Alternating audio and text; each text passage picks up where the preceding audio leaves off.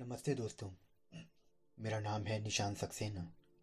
मैं सुनाता हूँ कहानियाँ। आइए सुनते हैं सरकंडों के पीछे का दूसरा भाग।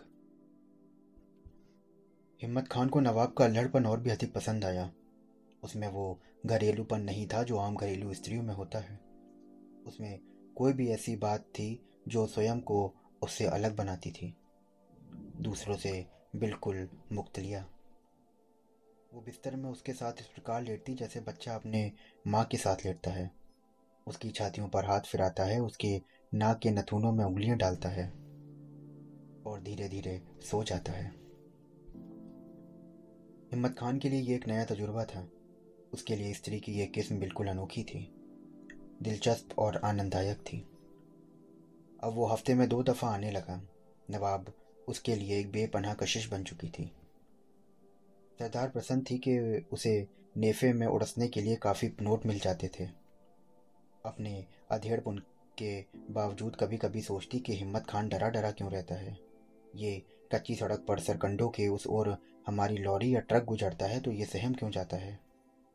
क्यों उसे अलग होकर बाहर जाता है? तथा छिप छिप कर देखता है कि कौन था। एक रात बारह बजे के आसपास सड़क पर कोई लॉरी गुजरी। हिम्मत खान तथा नवाब के एक दूसरे के गुथे हुए सो रहे थे कि एकदम से हिम्मत खान बड़े ज़ोर से काँप गया। उठकर बैठ गया। नवाब की नींद बड़ी हल्की थी। वो कांपा तो सिर से पैर तक लरक गई, जैसे उसके भीतर भी भूचाल आ गया हो। चीख कर उसने पूछा, क्या हुआ? हिम्मत खान अब तक किसी हद तक संभल चुका था। उसने स्वयं को और अधिक संभाल कर उससे कहा कि कोई बात नहीं, शायद मैं सपने में डर गया था। लॉरी की आवाज़ दूर से रात के सन्नाटे में अब तक आ रही थी। नवाब ने उससे पूछा, नहीं खान, कोई और बात है? जब भी कोई मोटर गाड़ी सड़क से गुजरती है तो तुम्हारी यह स्थिति होती है। हिम्मत खान की यह शायद दुखती रख थी, जिस पर नवाब ने हाथ रख दिया था। उसने अपना मर्दाना जवाब कायम रखने के लिए बड़े तेज स्वर में कहा बकती हो तुम। मोटर लारियों से डरने की भला क्या वजह हो सकती है? नवाब का हृदय बड़ा नाजुक था। हिम्मत खान के तेज स्वर ने उसके हृदय को ठेस लगी और उसने बलक बलक कर रोना आरंभ कर दिया। हिम्मत खान ने जब उसको चुप कराया तो वो अपने जीवन के एक लतीफ तरीन खत से वाकिफ हुआ। तथा उसका शरीर नवाब के और करीब आ गया। हिम्मत खान अच्छी कदकाठी का व्यक्ति था जिसका जिस्म गठा हुआ था। सुंदर था। उसकी बाहों में पतली नवाब बड़ी प्यारी और हरारत महसूस करती थी। उसको जिस्मानी लज्जत की अलफ बेते तो उसी ने सिखाई थी। वो उससे प्यार करने लगी थी। या यूँ कहिए कि वो जो मोहब्बत होती है, उसके मानिए अब उसके सामने खुल गए थे। वो अगर एक हफ़्ता नहीं आता तो नवाब ग्रामोफोन पर दर्दीले गीत रिकॉर्ड लगाकर खुद उसके साथ गाती। आहें भरती लेकिन इस बात से बड़ी उलझन थी कि हिम्मत खान मोटर लारियों से आमद रफ्त से क्यों घबराता है? महीनों बीत गए। नवाब की सुपुर्दगी बढ़ती गई, लेकिन नसात उलझन भी बढ़ती गई। अब वो हिम्मत चंद खान चंद घंटों के लिए आता और अफरा तफरी के आलम में ही वापस चला जाता। नवाब महसूस कर सकती थी कि ये सब किसी विशेष विवशता की वजह से है। वरना हिम्मत खान का दिल चाहता तो वह कि अधिक देर तक ठहरे। उसने कई मरतबा इस विषय पर पूछा, मगर वो गोल कर गया। एक बार सुबह सवेरे उसकी डोज सरकंडों के पास आकर रुकी। नवाब सो रही थी। हॉर्न बजा तो चौक कर बुट बैठी। आँखें मलती मलती बाहर आई और उस समय हिम्मत खान अपनी मोटर से दूर करके मकान के पास पहुँच चुका था। नवाब दौड़कर उससे लिपट गई तो उसे उठाकर भीतर कमरे में ले गया, जिससे निवाड़ी पलंग बिछा था। देर तक दोनों बातचीत करते रहे। प्यार मोहब्बत की बातें पता नहीं नवाब के मन में क्या आई कि उसने अपनी ज़िंदगी की पहली फरमाइश कर डाली। खान, मुझे सोने के कंगन ला दो। हिम्मत खान ने उसकी गोश्त भरी सुर्ख तथा सफ़ेद कलाइयों को कई बार चूमा और फिर बोला कि कल ही आ जाएँगे। नवाब ने अदा के साथ अपनी मखसूस और अल्हड़ मुद्रा में कहा कि खान साहब, रहने दीजिए। हिम्मत खान ये सुनकर कितनी बार उसके सदके हुआ और बड़ा पुरलुत्फ समय गुजार कर चला गया। वादा कर गया कि वो दूसरे रोज आएगा और सोने के कंगन उसके नरम हाथों में खुद पहनाएगा। नवाब प्रसन्न थी। वो रात को देर तक मुसरत भरे रिकॉर्ड बजाकर छोटी छोटी कोठरी के अंदर नाचती रही, जिसमें निवाड़ी पलंग बिछा था। सरदार भी प्रसन्न थी। उस रात उसने फिर अपनी डिबिया से अफीम की बड़ी गोली निकाली और खाकर सो गई। दूसरे रोज नवाब अधिक खुश थी कि सोने के कड़े आने वाले हैं और हिम्मत खान उसको पहनाने वाला है।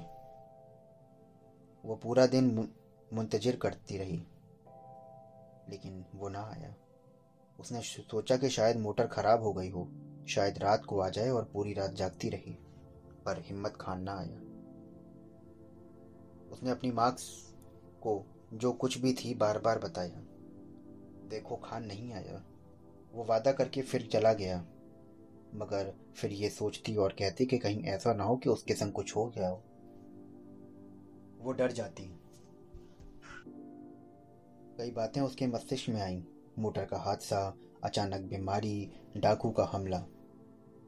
मगर बार बार उसे लॉरियों और मोटरों की आवाज़ का ध्यान आता था। एक हफ़्ता बीत गया। इस दौरान कोई पुराना ग्राहक भी नहीं आया, इसलिए कि सरदार उन सबको इंतज़ार कर चुकी थी। तीन चार मोटरें और लॉरियाँ, अलबत्ता उस सड़क से धूल उड़ाती हुई अवश्य गुजरी। नवाब का दिल चाहता था कि दौड़ती हुई उसके पीछे जाए और अपना उसमें आग लगा दे। उसको लगता कि ये वे वस्तुएँ हैं जो हिम्मत खान को यहाँ आने से रोकती हैं। ये बात उसकी बुद्धि से दूर थी कि हिम्मत खान जैसा तंदुरुस्त व्यक्ति उसकी आवाज़ सुनकर क्यों सहम जाता है? इस हकीकत को उसके मस्तिष्क की पैदा हुई दलील झुटला नहीं सकती थी। और अब ऐसा होता कि वो संजीदा और गमगीन हो जाती। ग्रामोफोन पर दर्दीले रिकॉर्ड लगाकर सुनती और उसकी आँखों में आँसू आ जाते। एक महीने के पश्चात दोपहर को जब नवाब और सरदार खाना खाकर फारिग हुई तो कुछ देर विश्राम करने की सोच ही रही थी कि सड़क पर हॉर्न की आवाज़ सुनाई पड़ी। दोनों आवाज़ सुनकर चौंके क्योंकि ये हिम्मत खान की डोज के हॉर्न का स्वर नहीं था। सरदार बाहर निकली, देखें कौन है। अगर पुराना ग्राहक है तो ऐसे ही टरका दें। जब वो सरकंडों के निकट पहुँची तो उसने देखा कि नई मोटर में हिम्मत खान बैठा हुआ है। पिछली सीट पर एक खुशपोश और सुंदर औरत है। हिम्मत खान ने मोटर कुछ दूरी पर खड़ी करी और बाहर आया उसके साथ ही पिछली सीट में वो औरत भी दोनों उसके मकान की ओर बढ़े और सरदार ने सोची कि यह क्या माजरा है। औरत के लिए तो हिम्मत खान इतनी दूर चल के आता है और फिर इतनी सुंदर औरत है, जवान है, कीमती वस्त्रों में है, पर ये उसके साथ क्यों आई है? वो भी ये सोच ही रही थी कि हिम्मत खान उस स्त्री के साथ जितने बेशकीमती गहने पहन रखे थे, अंदर दाखिल हुआ। उसके पीछे पीछे वो भी चलती। उसकी ओर उन दोनों में से किसी ने ध्यान ना दिया। वो भीतर गई तो हिम्मत खान, नवाब तथा औरत तीनों निवाड़ी पलंग पर बैठे थे और खामोश बनी थी। अजीब किस्म की खामोशी जेवरों से लदी स्त्री किसी कद्र व्यस्त नज़र आती थी। उसकी एक टांग बड़े ज़ोर से हिल रही थी।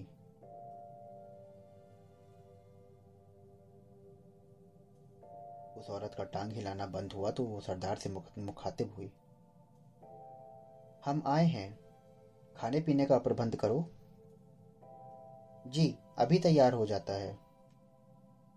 उस औरत ने कहा कि तो चलो, बावर्ची खाने में चूल्हा जलाओ।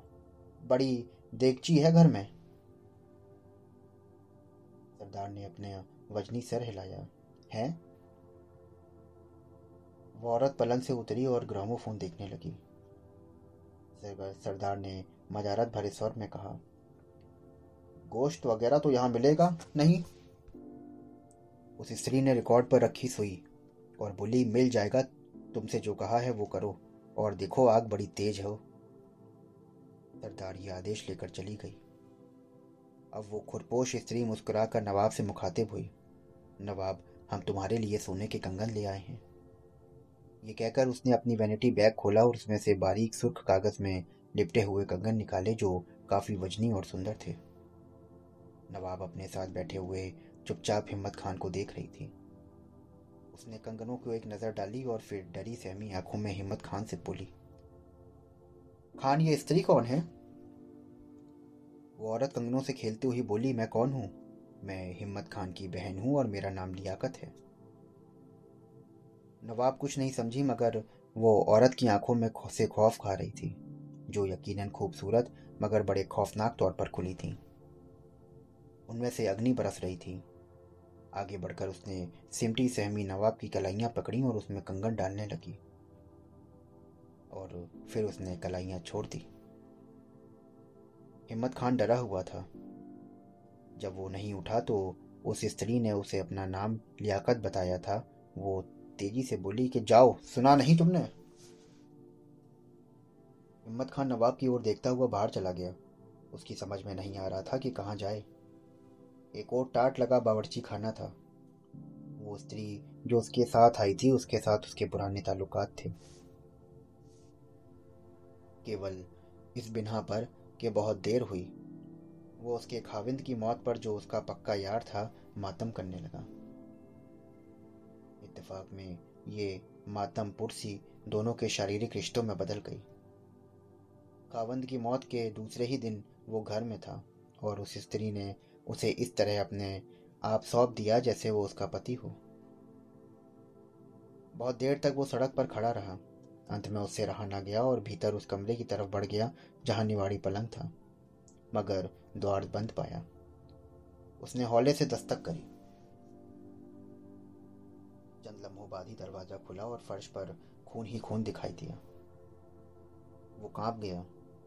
फिर उसने शाहीना को दिखाकर जो द्वार के पट के साथ खड़ी थी, उसने हिम्मत खान से कहा, मैंने तुम्हारी नवाब को सजा सवारी बना दिया है। हिम्मत खान ने अपने शुष्क गले को थूक से तर करके किसी तरह पूछा कि कहाँ है? शाहिना ने कहा, कुछ तो इस पलंग में है, मगर बेहतर हिस्सा बावर्ची खाने के अंदर है। हिम्मत खान पर एक दहशत हावी हो गई। उसने देखा कि फर्श पर गोश्त के छोटे छोटे टुकड़े भी हैं और तेज छुरी भी। बावर्ची खाने में नवाब का गोश्त बन रहा था। तो दोस्तों, ये थी आज की कहानी। आशा करता हूँ कि आपको ये कहानी बेहद पसंद आई होगी। अगर आप ऐसी ही कहानी सुनना चाहते हैं रोज़ तो हमारे चैनल को फॉलो करिए, सब्सक्राइब करिए। कल फिर मिलता हूँ आपसे एक नई कहानी के साथ में। तब तक के लिए शुक्रिया। और आप सभी को happy new year thank you